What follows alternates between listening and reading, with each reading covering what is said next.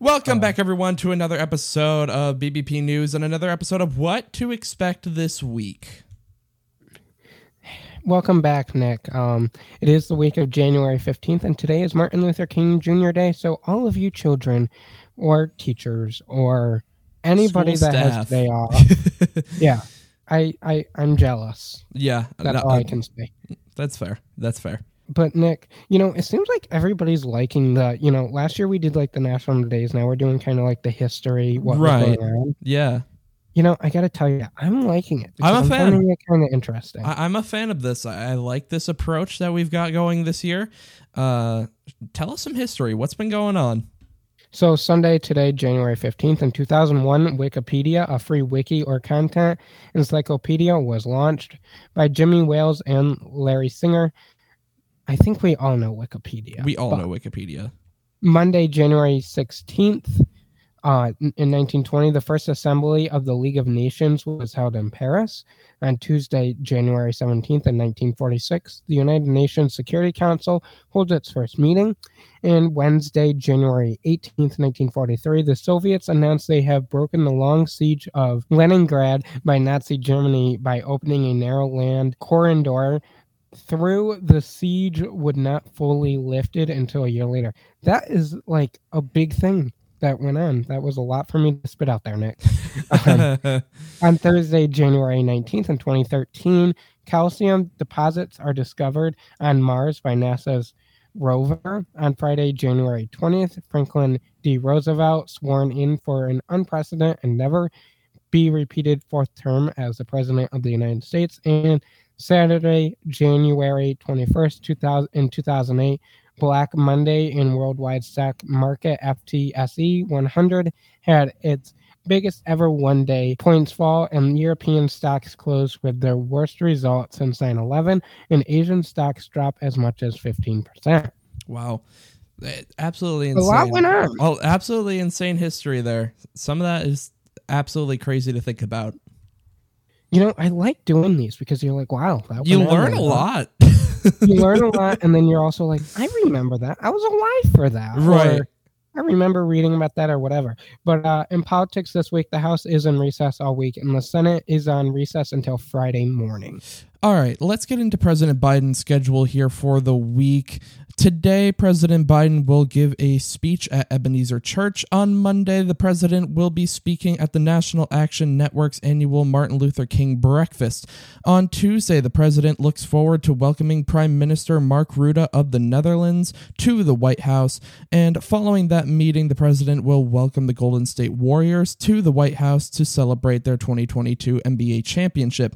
And finally, on Friday, the president will welcome bipartisan mayors attending the U.S. Conference of Mayor Winter Meetings to the White House.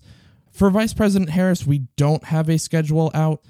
But we do have a schedule for the Supreme Court this week. We have a few cases to talk about. So, on Tuesday, we have the Santos-Zacaria v. Garland oral argument.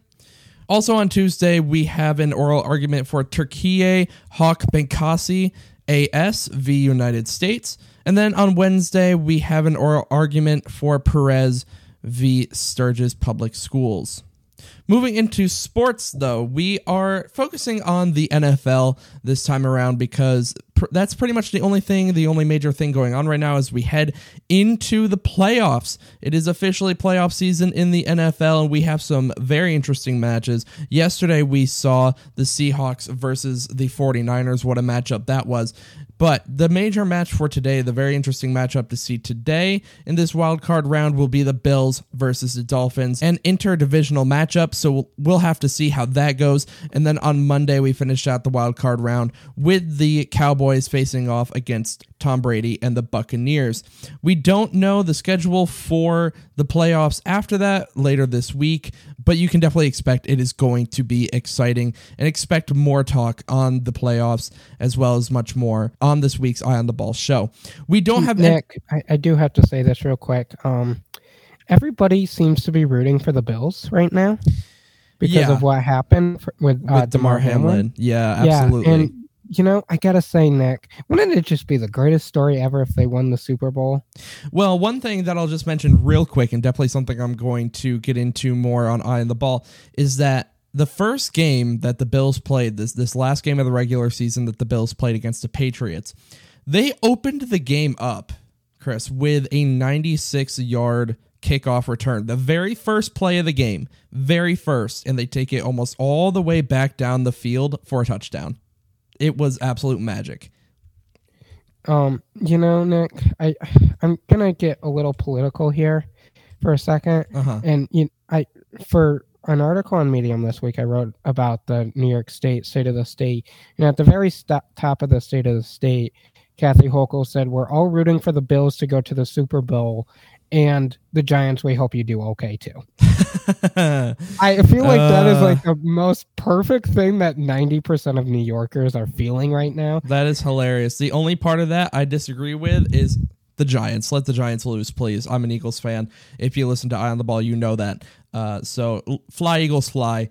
But let's move out of sports here. For miscellaneous stories this week, we just have one, and that is that we are waiting on the Goldman Sachs third quarter earnings. But for stories we are keeping our eye on this week, we are watching the events unfold surrounding newly elected Representative George Santos from New York. That is the end of what to expect for the week of January 15th. We will be back here tomorrow morning with a Monday morning news episode. Nick will be back here with a new Eye on the Ball, long awaited Eye on the Ball, I must tell you. Oh, Everybody's sure. been missing them. I've been missing And- it. Wednesday, we will have another Idiots in the News, and then, of course, be back here Friday morning. Until then, enjoy the rest of your weekend, everybody. See you later, everybody.